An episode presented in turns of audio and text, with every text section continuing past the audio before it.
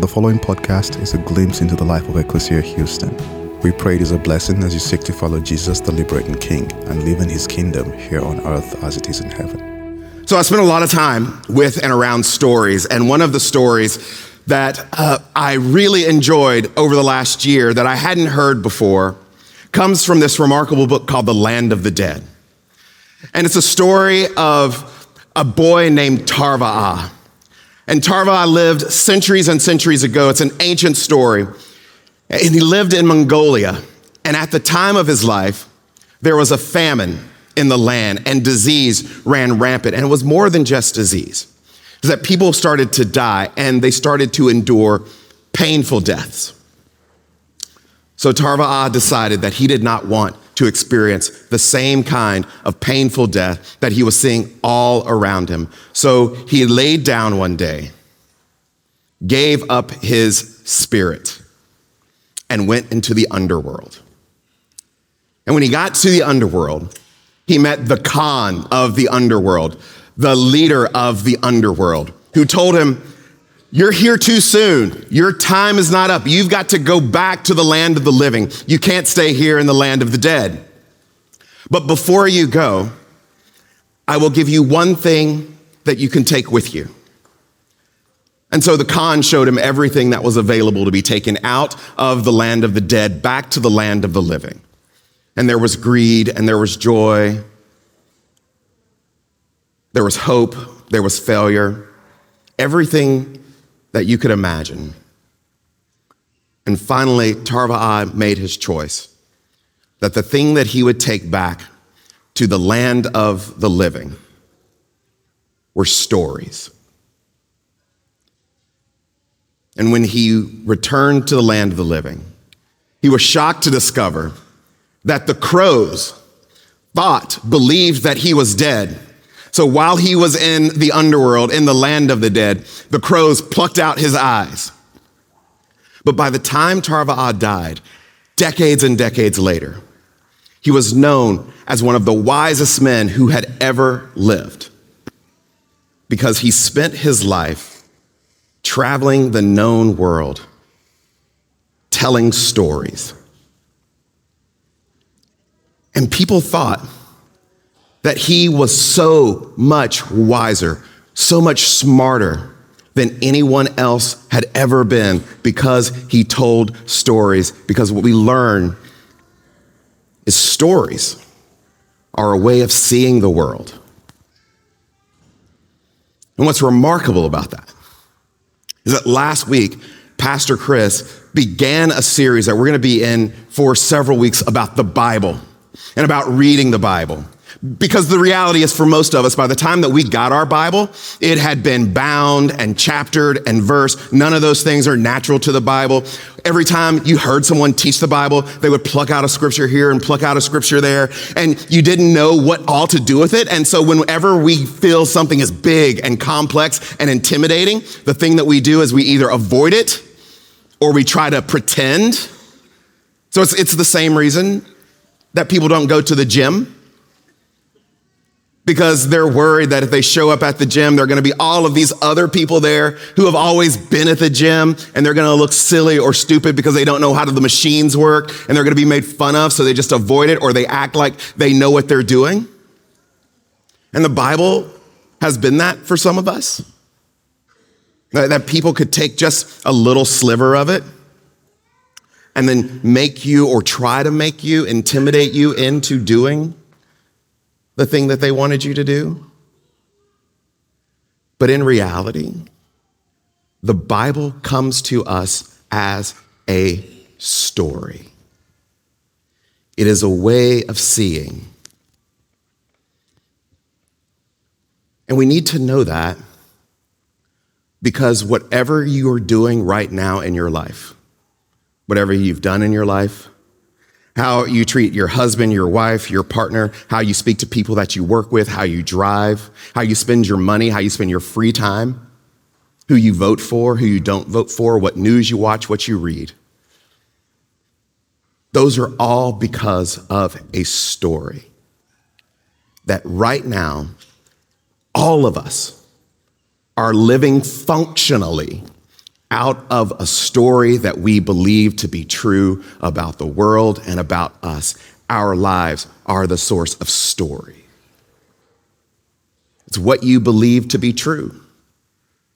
And so God knows that we are wired this way, that we are wired for story, that we live out of story. So the Bible actually comes to us not as a list of propositions or definitions, not a list of doctrines. You just can't go and open up your Bible and look at T for Trinity. It comes to us as a story.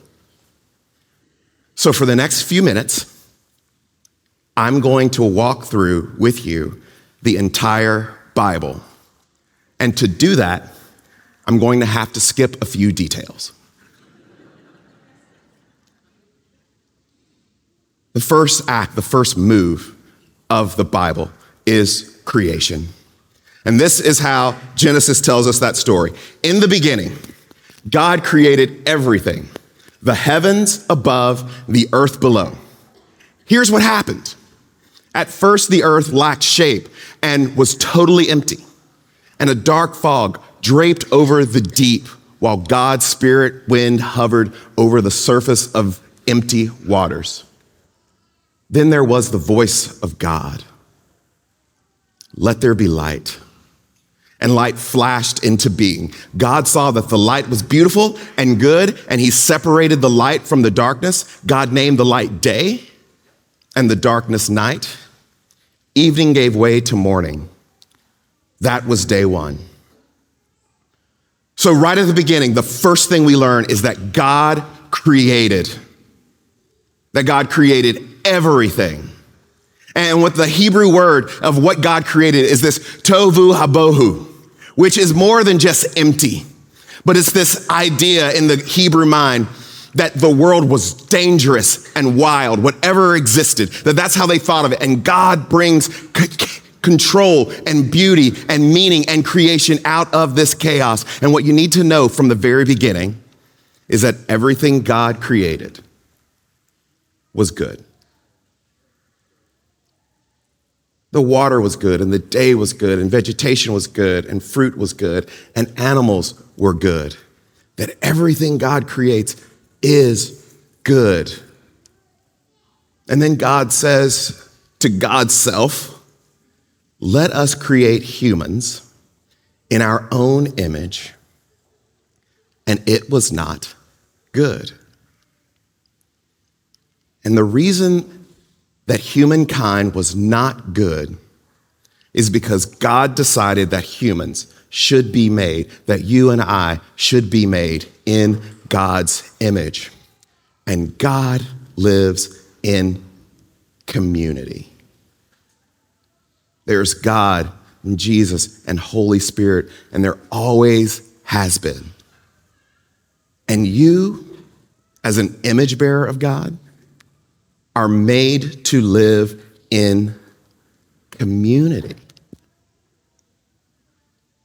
And what we learn right from the beginning is that God created everything good, and then he did something you wouldn't expect. He tells the first man to name all of the animals, everything else that God has created. And so you and I have the ability to make decisions. And we were made for community. And for whatever reason, for God's own reason, it has always been critical to God that you have agency, that you can make decisions. Because it's that ability to make decisions, an ability that I probably wouldn't give to you, that leads to the next phase of the story, which is crisis. And here's what happens in the crisis. The serpent comes to the woman and he says, Is it true that God has forbidden you to eat fruit from the trees of the garden? And Eve says, No, serpent. God said we are free to eat the fruit from the trees in the garden. We are granted access to any variety and all amounts of fruit with one exception the fruit from the tree found in the center of the garden. God instructed us not to eat or touch the fruit of that tree, or we would die. Die.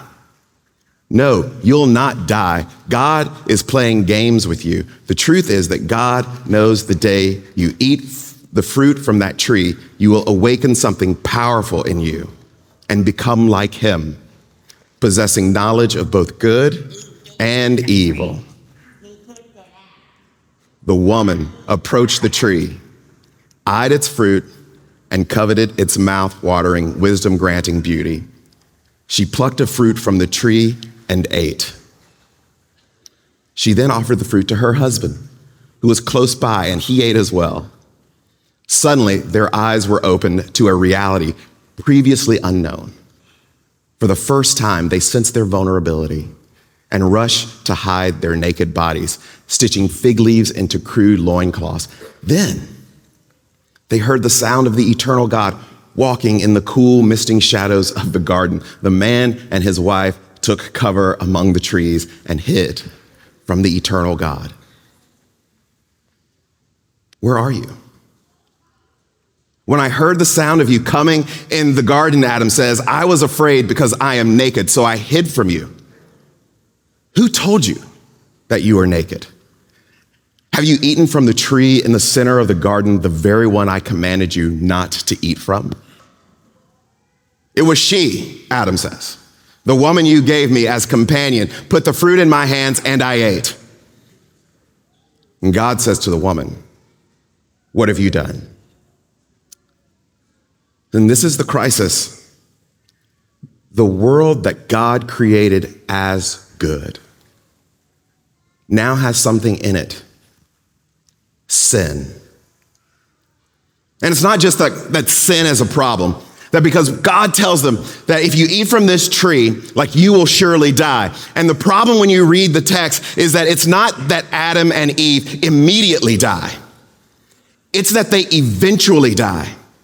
And so each of us are born then with an existential crisis that we don't like this idea, that we just have to accept that we're gonna die.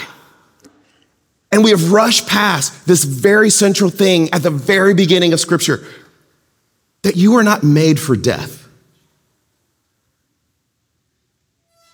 Have you ever thought about that? That, that because everyone else before we got here has died, we just accept that that's part of the whole deal that you are not made for death when sin entered the world. Death entered the world. And so the real problem in the scriptures is not and never has been sin. The real problem is death. And so, over the next bit of scripture, the next few episodes, what you get are people struggling to deal with the problem of sin and death, and they keep choosing death and so you get all of these stories about death. You get Noah, and when everybody is out just doing their own thing, that doesn't lead to any place good. And so God says, well, let's try this. And then the next band of stories you get are things like the Tower of Babel, when everybody says, you know what? Instead of just being bad on our own, we can all get together and be bad. And that doesn't work either. So God has tried it. He's tried just letting everybody do their own thing, and then he's tried letting everybody cooperate to do their own thing. And then he decides to do something different. He finds one man, one man who is righteous, who is faithful, and his name is Abram. And Abram and his wife are childless which creates a crisis for them, an economic crisis, because who's going to get all of Abram's stuff when he dies because he has no heir? So it's going to go to a slave son. And God promises that he is going to give him a son, and that son will then have his own children, and Abram's family will become a great nation. And so one night, God and Abram are talking to one another. And Abram says, like, God, how do I know that you're going to keep this promise, that you're going to do what you said you're going to do? And so God puts Abram into a deep sleep. And there are all of these animals that Abram has collected and cut in half. And God takes this smoking pot and walks through the middle of those animals, which is an ancient way of making a contract. And the next piece of the story is covenant. That God makes a covenant with Abram. And you know what it's like to make a deal. Like if you, you've ever bought a house and you get there at your mortgage company and they have those 5,000 pieces of paper you have to sign and they just kind of tell you what they are and you don't read them. You wouldn't understand them if you did. And you know the deal is if I don't sign these, I don't get the house. But it's basically making this deal like they're going to do this and you're going to do this. But that's not what happens with Abraham and God.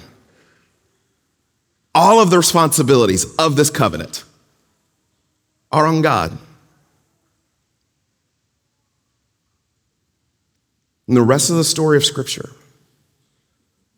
is God keeping God's promise to God about what He's going to do with you and what He's going to do with me.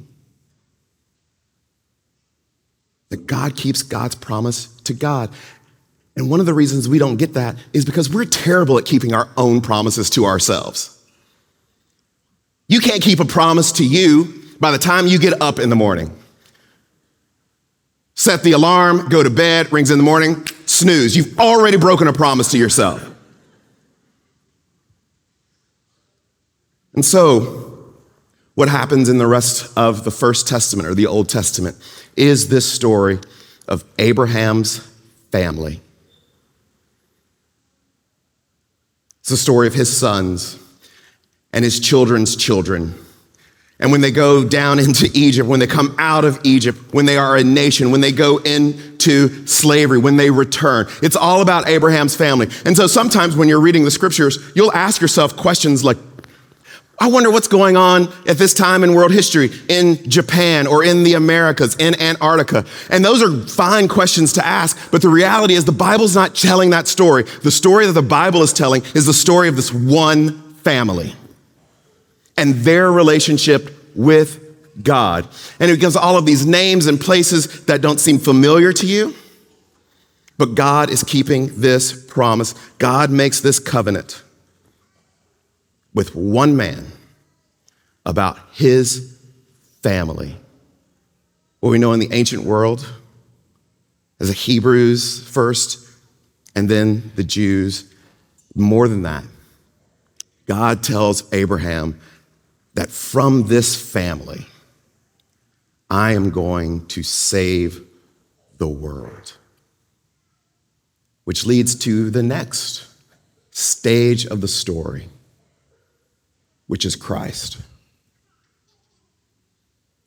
That Jesus is born both in the priestly line of Aaron and the kingly line of David. He is the king priest who is promised in the First Testament. And he comes and lives a life, and nobody in this room and no one you ever met follows Jesus because of what he taught or who he healed or who he hung out with. The reason we follow Jesus. And the reason that for 2,000 plus years people have followed Jesus is because he was crucified and buried and raised from the dead. Now, all the other things are fine. Because you have to remember, in the ancient world, you have a lot of people who are claiming to be God. And they're saying, like, I'm God and I'm God. And what validates Jesus as the true God is his ability to get up from the dead, which no one else without the power of Jesus has been able to do. And this is the way that the Apostle Paul talks about it in 1 Corinthians 15. He says, Let me remind you, brothers and sisters, of the good news, the gospel, the euangelion that, pre- that I preached when, you were, when we first met. It is the essential message that you have taken to heart. The central story you now base your life on. The central story you now base your life on. And through this gospel, you are liberated. Unless, of course, your faith has come to nothing. For I pass down to you the crux of it all, which I had also received from others, that the anointed one, the liberating king, died for our sins and was buried and raised from the dead on the third day. And this happened to fulfill the scriptures. It was the perfect climax to God's covenant story. And when Jesus rises from the dead, all of those scriptures that came before the life of this one family have been fulfilled. But not only that, that when Jesus dies, you hear about in the scriptures about clouds and curtains being torn. And what that means is everybody now who was not a part of that family is now in that family, is now a part of Jesus' family. And this is why Paul says in Romans 8 that Jesus Christ is the firstborn of a very large family. And this is the conquering over sin and death because the problem, as Hebrews puts it, is that you and I have lived as slaves to the fear of death. Because Jesus comes and he is forgiving people of sin way before his crucifixion. That grace and forgiveness have always been a thing. And now here's the climax of the story that you are living and you will never stop living. Your body will stop working, but you will never stop living. And so all of the New Testament are these people who go, you know what? That guy got up from the dead. We should probably write down some of the stuff that he taught and some of the things that he did. And we read the Bible not because it's just the Bible, but because it is a testimony about solving the problem, the crisis of death. And all good stories, you need to know how it ends. And so in the book of Revelation, the Apostle John has a vision, and this is the vision he gets. He says, I looked again, and I could hardly believe my eyes. Everything above me was new. Everything below me was new. Everything around me was new because the heaven and earth that had been passed away. And the sea was gone completely. And I saw the holy city, the new Jerusalem, descending out of heaven from God, prepared like a bride on her wedding day, adorned for her husband and for his eyes only. And I heard a great voice coming from the throne See, the home of God is with his people. He will live among them. They will be his people, and God himself will be with them. The prophecies are fulfilled. He will wipe away every tear from their eyes. Death will be no more. Mourning, no more. Crying, no more. Pain, no more. For the first things have gone away. This is your future. That the story of God, the story of the scriptures, is that there is a day coming, not dependent upon your own righteousness, not dependent on your own goodness, not depending on the thing that you said or the act you regret or the decision that you made. Well, God will come in his fullness and you will live with God. And just like in the beginning, everything will be good. Thank you for listening to our podcast. If you would like more information, please visit our website at www.ecclesiahouston.org.